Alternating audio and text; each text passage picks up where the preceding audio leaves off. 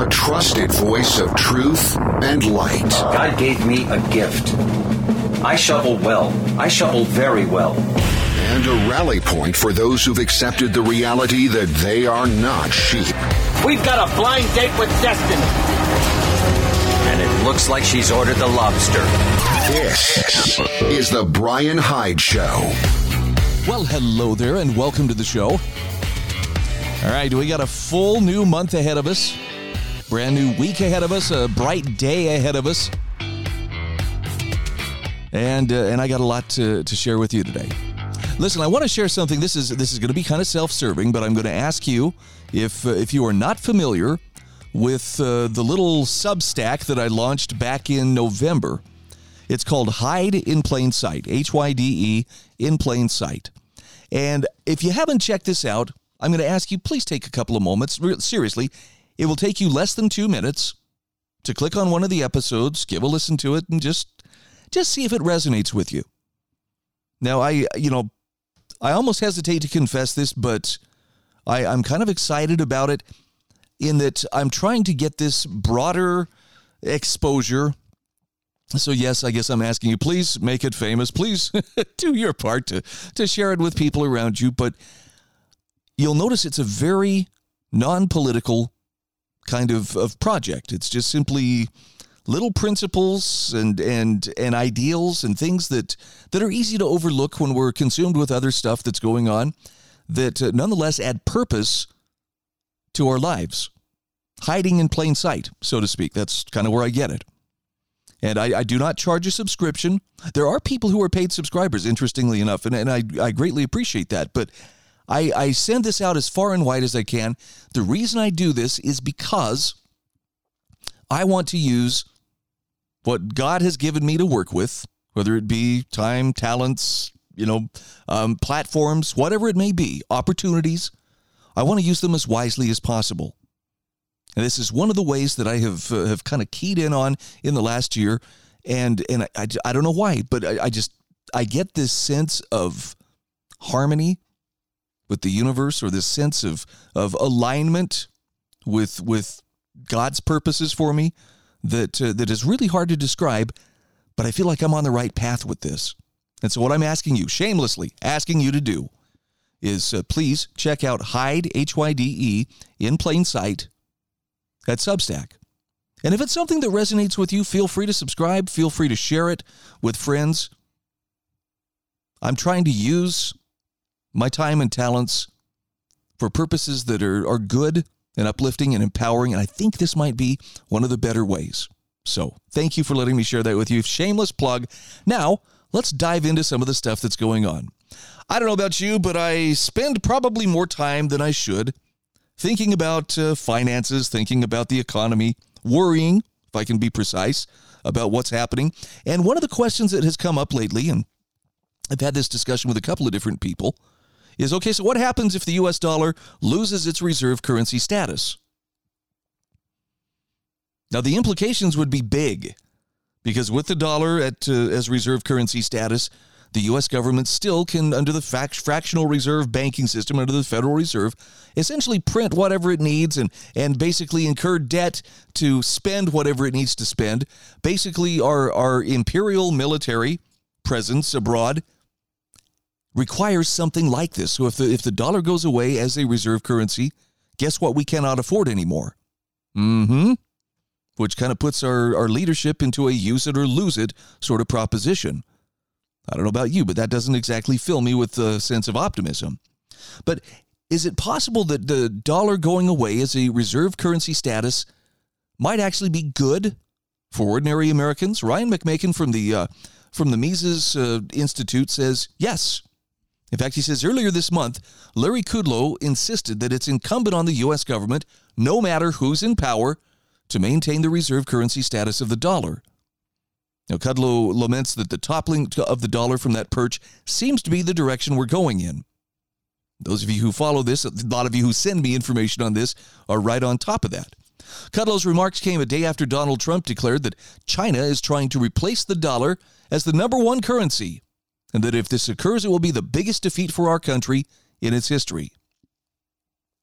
Ryan McMaken says, look, neither Trump nor Kudlow actually explain why maintaining reserve currency status is so important. After all, it's not clear that it's uh, it's clear rather that it's not necessary for a country's currency to be a reserve currency in order for that country to have a high standard of living and a high degree of economic freedom. We could look to Norway or Switzerland to see that. But his point here, here is what's good for the government isn't necessarily good for the people. And he says Trump and Kudlow seemingly can't tell the difference between, you know, what's good for them and good for us. The idea that the global reserve currency status for the dollar is essential to America relies on the false notion that the interest of the U.S. regime and the interests of ordinary tax-paying Americans are one and the same. But he says those interests rarely coincide, coincide rather, and they certainly don't when it comes to reserve currency status. This is especially the case when the dollar is unbacked by any commodity like gold and is simply a floating fiat currency that can be inflated at the will of the regime at any time. Now, that dollar reserve currency status benefits the regime itself. He says that should be obvious, but this status for the dollar does indeed allow the regime to more recklessly inflate the dollar and increase deficits. This enhances the U.S. regime's ability to bribe voters with enormous welfare programs and involve the U.S. regime in a dazzling array of wars that have nothing to do with defending U.S. territory. None of this, however, improves the standard of living of Americans who pay the bills. So Ryan McMaken says, look, rather for Trump and Kudlow, it appears that the uh, supposed importance of reserve currency status is not about economic concerns, but is really a political project. That shouldn't surprise us given many of the narratives surrounding the dollar's status, which focus on China and Chinese geopolitical power as the main reason to fear a decline of the dollar. So it isn't about protecting your wealth, it isn't about reining in government power, it's about increasing U.S. government power in the name of fighting the latest foreign axis of evil. In quotation marks. Now, something that uh, McMaken points out here is that in any case, there is no imminent threat of the Chinese yuan replacing the dollar for a variety of reasons. Number one, the dollar's role in the world economy is still huge, and the dollar remains the most used currency by far. This becomes all the more obvious when we look at how much the US dollar still dominates foreign exchange reserves, which are assets in foreign currencies held on reserve by central banks. These reserves are partly an indication of just how much central banks anticipate dollars will be needed to engage in international trade. Now, dollars still make up 58% of foreign exchange reserves. And that's far above even second place currency, the euro, which is just a mere 20%. All other currencies are far beyond that. Behind that, rather. So the Japanese yen makes up about 5.5% of all reserves, the pound sterling just under 5%, the RMB, that's the Chinese yuan, is in fifth place at about 2.7%. But even if the uh, RMB did become a top tier global currency, Ryan McMaken says that would still pose no threat to Americans who've never been more secure internationally. Rather, he says, reserve currency status for the RMB would primarily enable the Chinese regime to further rip off its own domestic population for the same reasons reserve currency status allows the U.S. regime to further rip off Americans. Now, from here, he goes into why reserve currency status enhances state power at the expense of the taxpayers. He talks about the effects of losing international currency power but the bottom line is, he says, let's say, for example, the US dollar sinks to 40% of all foreign reserves and is only used in one third of all international uh, trade invoices instead of one half, as is now the case. That wouldn't necessarily destroy the dollar or the U.S. economy, but it would certainly constrain the U.S. abilities to pile on another trillion dollars worth of debt without the true cost of mounting debt becoming abundantly clear. Perhaps more importantly, he says, a world less awash in dollars will mean a world with less demand for U.S. assets, such as U.S. government debt. That means higher interest rates for the U.S. government and less of an ability to finance elective wars by inflating the currency. See what he said? That's not necessarily a bad thing. Now, naturally, politicians and pundits like Trump and Kudlow view any threat to this kind of state power as a bad thing. But at this point, he says how we feel about it is irrelevant. It's going to happen regardless of our feelings on the matter. The only way it doesn't happen is if the U.S. regime suddenly starts slashing deficits and government spending, embraces a strong dollar policy, and maybe even anchors the dollar to a commodity like gold. But none of those things is going to happen without first experiencing a wake up call on the level of losing currency reserve status. And he says the good news is such a wake up call will weaken the U.S. regime, potentially forcing policymakers to embrace a more sane fiscal and monetary policy. What do you know? I mean, it sounds bad, right? And then, then it comes back with that last line. Well, maybe, maybe that's not such a bad thing. Look, I think one of the best things, not just for, for those of us as citizens of the U.S., but for everybody in the world, would be for the U.S. government to be reined in. But until that happens, we're all at threat. So I'd like to see that uh, that collar put back on, a choke chain, if you will. I'd like to see us yank it hard.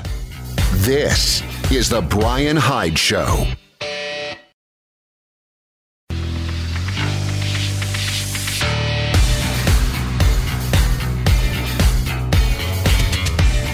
This is the Bryan Hyde Show. Hey, welcome back to the show. Quick shout out here to the sponsors who make this program possible on a day to day basis. They include MonticelloCollege.org, LifesavingFood.com, Bereli.com. If you're into the shooting sports, really great place to check out for daily specials. And TMCPNation.com. That's my friend John Harvey, the Modern Conservative Podcast. John's a great guy, by the way. I hope you'll click on his link and check out some of the swag and merchandise that he has. If you uh, if you're the kind of person who doesn't mind wearing, you know, conservative t-shirts and hats and things like that, I think you're going to find some of the merchandise that he has on his website is really worthwhile. Besides the fact that John is just one of those clear voices who is very unapologetic in defense of freedom. Wish there were more people like him. So, wars and rumors of wars kind of seems to be the the thing for our time. And I don't know what I don't know exactly what's going on, you know, over in Ukraine, other than the, the U.S. is neck deep in it and uh, pretending that uh, you know this is, this is a fight for democracy in the world. But I think most people with with half a brain cell can can figure out no, for for some reason there there's a very close tie between those in the U.S. regime and those in the uh, Ukrainian regime, and and whatever that tie is well, let's just say that the U.S. taxpayers are on the hook for hundreds of billions of dollars to to help them out. Regardless, you know, um, it's it's sad. I, I, don't mean to make light of this because I think there are a lot of people suffering right now and and uh, dying and being horribly injured, and it's it's ugly and it, and it has every appearance that it seems to be intensifying. So, if you want to know a little bit about wars and wars and what's going on, um, James Howard Kunstler is pretty tough to beat on this one. He starts with a quote from Paul Craig Roberts. When we see the truth, the few truth tellers who are the stars of their organizations jettisoned, Tucker Carlson from Fox News, Matt Taibbi from Rolling Stone, Glenn Greenwald from The Intercept, James O'Keefe from Project Veritas. We must face the fact that there is an organized conspiracy to suppress truth. You know, you start adding them up like that, and uh, he's got a point. Now, James Howard Kunstler says the weird part the news media isn't telling you about World War III is that America's main enemy in this struggle is the U.S. government itself. America's looking like that crazy person on the street punching himself in the head. How do you explain this epic act of national self destruction? He says the Joe Biden regime is standing up for our democracy, trying to silence all and any public speech about what it does in the world and how it treats its own citizens. Meanwhile, the entire scaffold of American life crumbles, and you're not supposed to notice it's happening. And the funny part is that the Democratic Party thinks this is an election strategy. The funniest part of the funny part is that we bother holding elections at all. You understand, Joe Biden is only pretending to run for president again, in the same way that he only pretended to be president for the last two years. Are we to believe, for instance, that the old zombie has become a fervent Maoist? Or that he follows any known structured political philosophy at all, other than cashing checks that favor seekers from all nations send his way? Joe Biden is pretending to run, no matter how preposterous it seems, because his handlers know that only a titanic pretense of political strength can stave off the reveal of his family's awesome criminality and the fall of everyone hitched to that wagon. So much for the funny stuff, he says. Things are getting to the point where we stop laughing. He says it's only a question now of how the calamity rolls out. There are so many more parts to it, and they are all out of hand in the most disastrous way. The Ukraine project is a big part. It was prodigiously stupid to provoke a war there, and the side we backed, the Nazi-ish uh, Zelensky regime, has already lost. You just don't know it because the American news business is a joke on the American public. It reports nothing honestly. Ukraine is the latest in a string of hapless military adventures that has exhausted America's credibility in the world, especially as regards to our military superiority. Think uh, Russia's Kinzhal hypersonic missile. There will be many suspected consequences of, for the, of that failure, rather. One will be the crack up of NATO, which has only been a false front for American military power. Germany, he says, couldn't fight its way out of a duffel bag with what it's got, and it supposedly is Europe's leading economic power. The sad truth is that it will stop being any kind of power without cheap Russian natural gas it was running on, and later this year, Germany will be in a panic to try and restore its horribly damaged trade relations with Russia to get that natural gas. Since NATO's essential mission is to oppose Russia on everything, that will be the end of NATO. Europe will return to what it always has been a region of squabbling national interests. Let's hope Europe does not become the slaughterhouse that it was in the la- uh, become again the slaughterhouse it was in the last century. Kunstler says the failure of the Ukraine project could easily stimulate a collapse in Europe's banking system, which would instantly spread to America's banking system as obligations dissolve and payments stop. Now, the net effect of all that will be the vanishing of a whole lot of capital, including the money in bank accounts, the money invested in stocks and bonds, the money lodged in pension plans, and the money controlled by insurance companies. He says, as I've mentioned before, and it's worth repeating, you can go broke two ways. You can have no money, or you can have money that's worthless. We've been steadily following the latter path through the Joe Biden years, but we're close to simply not having money at all. Being broke will get Americans' attention, and the first place they'll look is the party in power. Multiple scandals have finally caught up to Joe Biden and are escaping the formidable suppression apparatus erected by the deep state's legal department. Attorney General Merrick Garland himself is now directly implicated in obstruction of justice by an IRS whistleblower.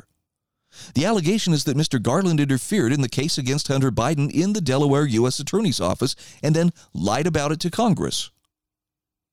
On top of that comes a new allegation with hard documentary evidence, testimony by former acting CIA Director Mike Morell, that Secretary of State Antony Blinken and and National Security Advisor Jake Sullivan arranged as Biden campaign officials in 2020 for 51 intel officers, including five retired CIA directors, to sign a phony letter denouncing the Hunter laptop as a Russian disinfo project, knowing it to be untrue. And a case can be made for that amounting to election interference. So, all of that's fairly fresh news, says James Kunstler. For many months, it's been known that Representative James Comer of Kentucky, chair of the House Oversight Committee, has possession of bank records that show more than 100 instances of the decanting of millions of dollars from foreign lands into various Biden family accounts. That doesn't look good. Matter of fact, it looks impeachable. On top of all that, observers are reporting that more than 10,000 illegal immigrants a day will be crossing into the USA from Mexico in the weeks ahead. Alejandro Mayorkas' uh, Department of Homeland Security and Mr. Blinken's State Department have made arrangements with international NGOs working through the UN to systematically conduct these immigrants across the border, furnishing them with pre cooked phony asylum doc- documents. And this week, Senators Cory Booker and Pramila Jay- Jayapal of, of uh, Washington introduced legislation to allow unrestricted immigration to any person claiming to be LGBTQ. Ha, go figure. Co sponsors of the bill include Elizabeth Warren and Bernie Sanders. How is any of this reelection strategy? Well, James Howard Kunstler says it's not. If these matters are not adjudicated, it will be a civil war strategy.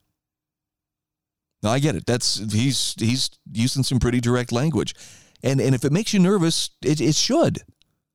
Look, people who aren't uncomfortable right now, as they just try to get even a sense of what's going on around us, are people who are not paying attention. Maybe they're too demoralized. Maybe they're just too beat down. Oh, what's the use? Well, it's all hopeless. Woe is me.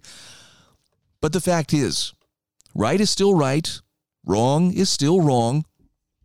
And even if it seems hopeless or it seems like well the deck is so hopelessly stacked against us, I mean, how could we how could we possibly do anything? I think the case can still be made that uh, we still need bringers of light. We still need people to stand up for what is right, what is true, what is good. I just know that personally, I don't care how futile it looks, I'm going to stand up for what I believe to be the truth, right to the bitter end. I hope you'll do the same. This is The Bryan Hyde Show.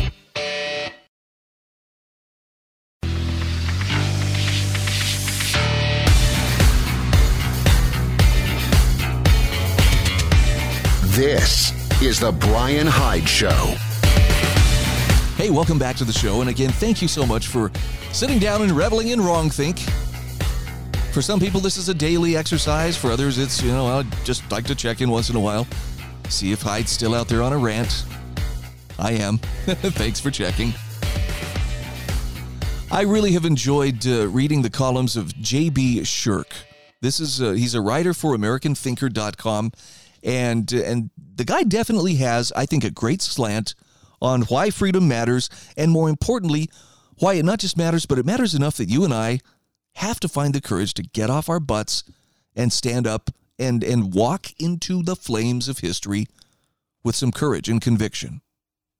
His latest essay is called Government Without Consent Lacks Legitimacy. And I think this is something that we need to be reminded of. Okay, we might we might brave, you know, just uh, occasionally bravely brush up against it, you know, on the Fourth of July. That's right. Yes, we, without consent of the governed, why it can't be legitimate. But the rest of the time, we just kind of go along because that's easier. Less friction, less name calling, less, uh, I don't know, less chances to be criticized or otherwise ostracized from polite society. So J.B. Shurk says, look, America is the story of freedom. It was settled by those determined to rid themselves of old world shackles and build something entirely new. Its people rejected servitude to a foreign king across the ocean, it fought a bloody civil war as testament to its founding principles that liberty and equality under the law are human rights irrespective of race. It became home to waves of new immigrants through the centuries who crossed great distances and risked tremendous perils, all to flee the tyrannies behind them and reach America's shores. Because no other nation has ever been birthed into existence by first recognizing that its legitimacy comes directly from the consent of the governed. America has remained a magnet for people all over the world who dream of being free. Man, I hope you just let that sink in for a second about it really is. It's the idea that legitimacy comes directly from the consent of the governed. Most governments don't act in that way. In fact, our own has stopped acting in that way. That's what makes it so difficult. Anyway, back to his article. He says When cultural saboteurs attempt to rewrite America's history as one replete with racism, murder, and hate, what they really desire is to brainwash Americans into forgetting who they are and why they fight. He says the U.S. government, like all governments filled with imperfect souls prone to corruption and ambition, will use the strengths and passions of the American people to fight all kinds of battles that have more to do with DC's welfare than the country's. Politicians will say we're fighting for democracy or against terrorism, or so that we don't have to fight them over here. But he says rarely will you hear those politicians use freedom as a call to arms. Even though America was forged and invigorated by an indomitable spirit yearning to be free. And so he asks, why? Why would those in positions of power forsake freedom as a rallying cry when no other word better signifies who Americans are? What they've done, what they will do in the future? And the answer is that the American government has become no different than the English one it overthrew, intoxicated by its own power to such a degree that it has deluded itself into believing that control over those it purports to govern is its right, is its rather by right. In turn, individual freedom and the voluntary consent of the governed that only the only freedom can maintain have been abandoned. So a cumbersome government bureaucracy may rise, beholden to no one. He says if federal officials and corporate media pundits attempted to rally Americans into foreign battles under a banner of freedoms, under the banner of freedom, rather, Americans would have to be reminded that the same people and institutions sending them into harm's way have cheaply squandered their own birthright. A government that long ago abandoned any obligation to seek consent from those it claims to control cannot afford to remind Americans that they were once masters of their own fates. Doing so would risk inciting the passions of the people and turning those now quietly enslaved against their bureaucratic enslavers.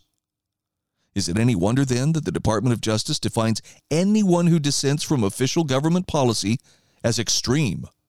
Diversity of opinion cannot be tolerated within any system predicated on public obedience for its survival.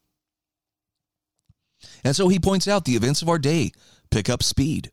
There's both an awakening among the American people that they've long been deceived about the health of their freedom, and an increased urgency among America's permanent ruling class that a new iron curtain of control must drop before that awakening turns into outright resistance. When government authorities choose control as the source of their power, then totalitarianism is the inevitable result. J.B. Shurk says neither freedom nor consent can survive in such a system. The present task for the American government then is to lull the public back into a state of narcoleptic dependency, divert their attention with mass propaganda, intimidate them into apathetic compliance, and ratchet up displays of force. Consider just how far DC's bureaucratic tyrants have gone to undermine the American system. A nation born from such deep mistrust of government that its founders went out of their way to design a constitutional structure forbidding the exercise of any powers not explicitly enumerated, now endures a judicial branch that rewrites laws according to its subjective feelings. A legislative branch that has delegated much of its authority to an unaccountable administrative state, and an executive branch that too often rules by the imperial decree.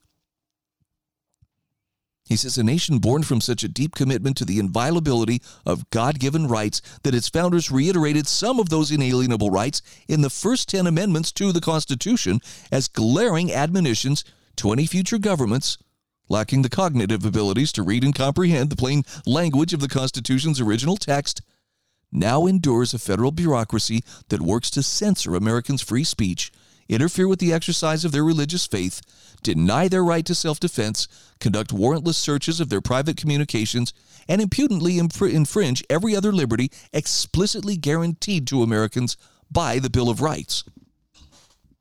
He says a nation born from such antagonism to centralized authority that its fathers created a federal republic recognizing most powers as exclusively retained by the respective states or directly by the American people, now endures an ever expanding federal leviathan insisting that the states and people bend to the collective will of not only the vast collection of bureaucratic busybodies running DC, but also the inter- international institutions, rather, that have usurped America's national sovereignty and now direct assert rather direct jurisdiction over the American people.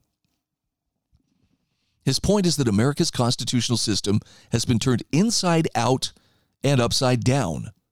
At no time did the American people provide their consent to these radical changes. At no time did the American people relinquish their inherent prerogative to determine for themselves when their government has acted beyond its delegated powers.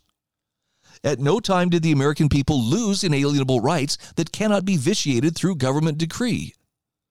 At no time did Americans lose constitutional protections whose meanings cannot simply be rewritten to suit the interests of the state. At no time did the American people reject their historical calling to be free. When the federal government, whose existence continues only to the extent that it abides by the terms of its contractual framework, instead betrays the plainly written language of its own legal genesis, then it forfeits constitutional legitimacy. You understand what he's saying, right? Because we said so is not a golden ticket providing DC with infallible authority. He says the government in DC is in the empire business, obsessed with projecting power across the globe. the American people, however, are in the republic business, rightly concerned with preserving their rights and liberties here at home. What's happened in America is what's happened throughout history where nations with Republican virtue gallop down the path of empire. Civic promises once held sacred are betrayed. Without any vote or consultation with the American people, DC transformed into a limited and sharply defined central government from a limited and, and and sharply defined central government into an amorphous blob beyond ordinary citizens' control. And like an obese beast whose innumerable, innumerable folds long ago spilled over its constitutional belt, the same charter once meant to constrain it has been hidden beneath gluttonous excess. And he says that must change. There's nothing extreme about citizens and state governments refusing to respect the authority of the federal government until it begins to act within the limits of the Constitution. There's nothing extreme about citizens and state governments choosing to enforce their own borders when federal authorities actively encourage foreign invasion. There's nothing extreme about citizens and state governments working to create viable precious metal based workarounds to a federal tax and spend system that's already crushed Americans' wealth by empowering private banks to print paper money and will further erode private property through the imposition of central bank digital currencies. There's nothing extreme about defending speech from state censorship. He says federal bureaucrats have become a threat to the Bill of Rights. They've rejected the binding terms of the Constitution. And they increasingly lack legitimacy.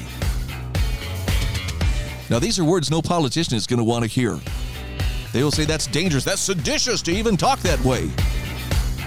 Just remember, they are breaking their part of the contract. This is The Bryan Hyde Show.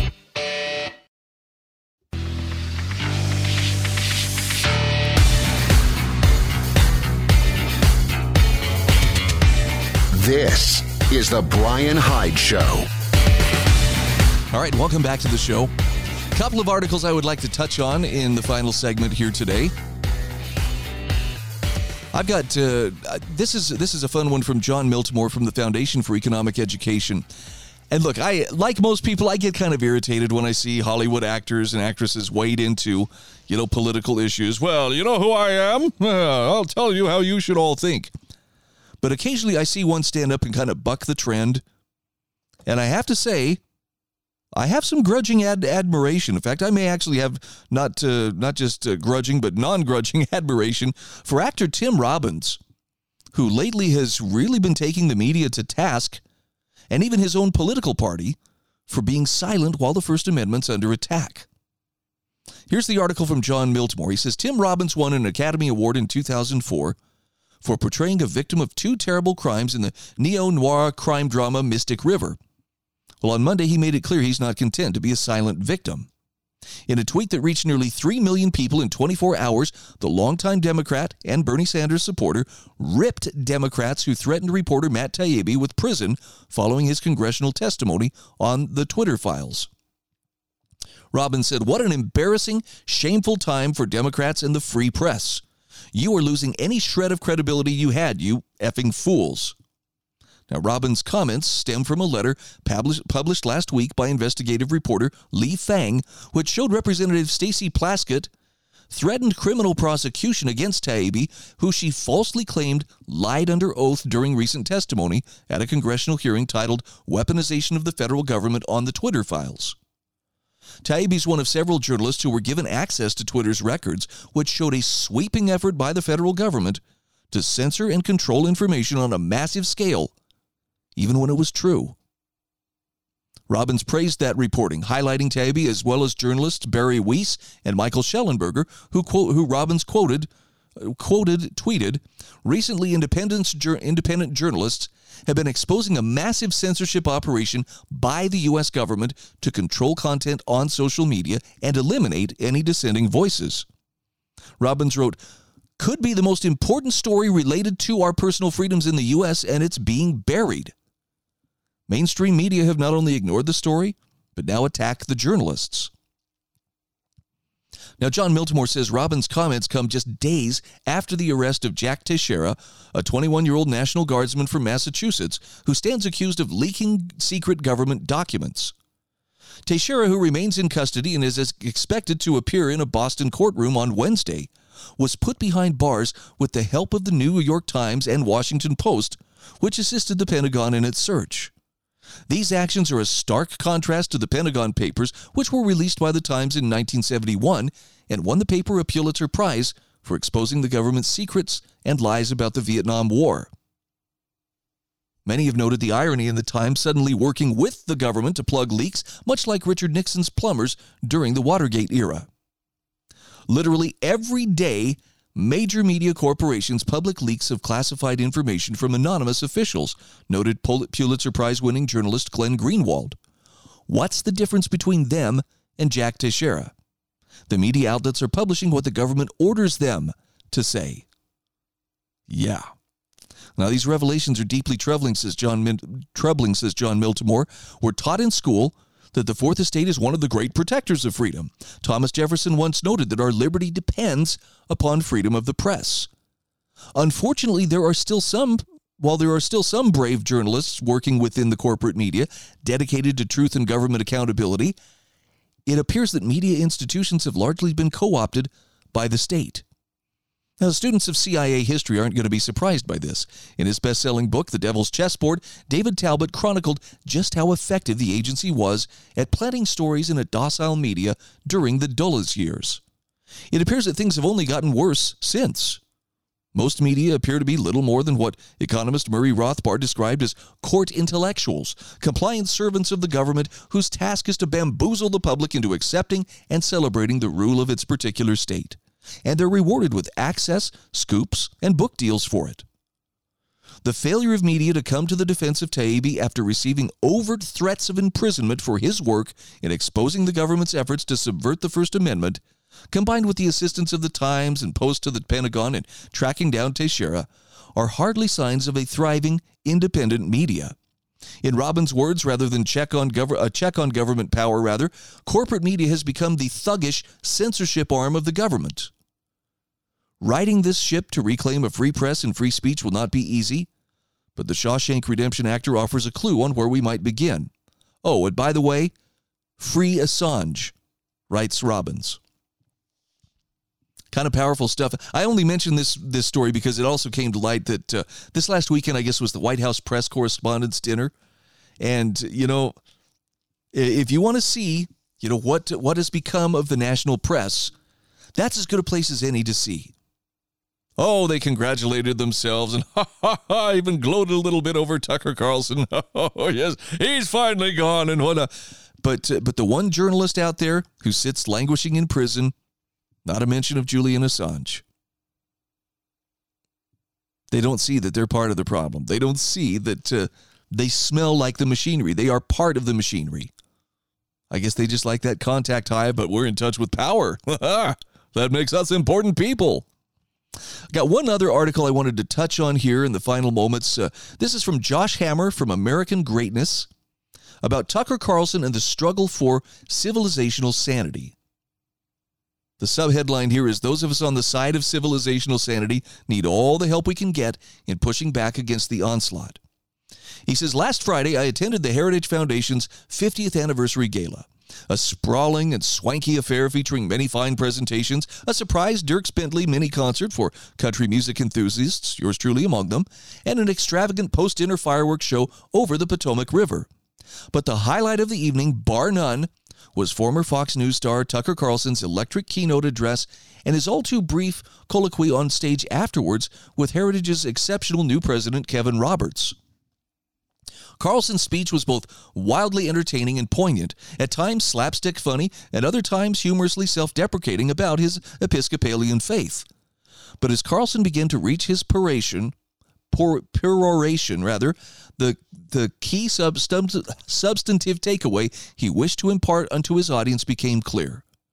The relevant political and cultural battle lines in the year 2023 are not those befitting a civil and polite discussion where both sides are reasonable, both sides pursue their own version of the common good, and the best think tank white paper wins out in the end. Carlson cautioned, no, our current civilizational struggle is not reflective of a refined policy debate between amicable partisans.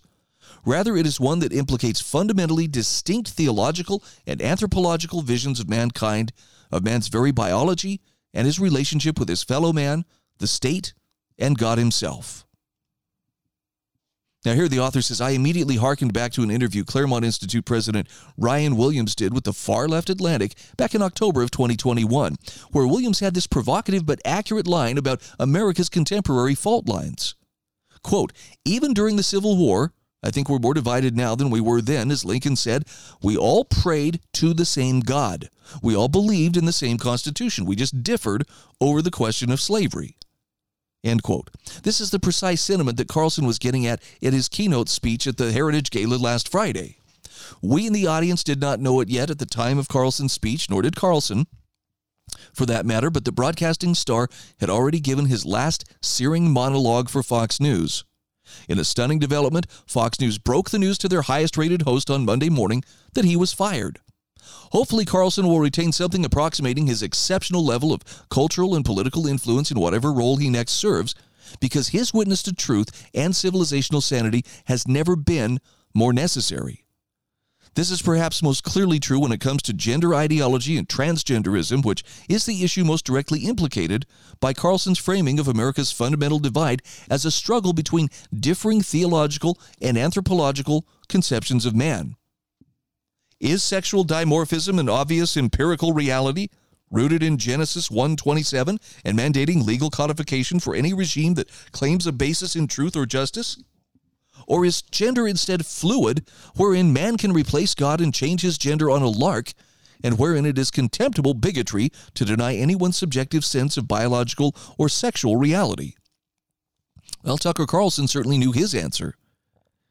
He opened a memorable 2021 interview of former Arkansas Governor Asa Hutchinson by asking the then sitting governor, who had shamefully vetoed a bill to protect vulnerable children from the predatory scalpels of the woke besotted medical establishment, why he had come out publicly as pro choice on the question of chemical castration of children. Oof. There's more to this article, but I'll let you discover that for yourself. It's in my show notes at thebryanhydeshow.com. I think the most powerful part of the speech that uh, Tucker gave to the Heritage Foundation a week ago Friday was where he just he came right out and put it in terms of look, this is not just a matter of well, we have some political differences, you know, left versus right. We are facing more and more a question of good versus evil. And I know that's a pretty stark contrast, but I got to give him credit for calling it what it is. This is The Bryan Hyde Show.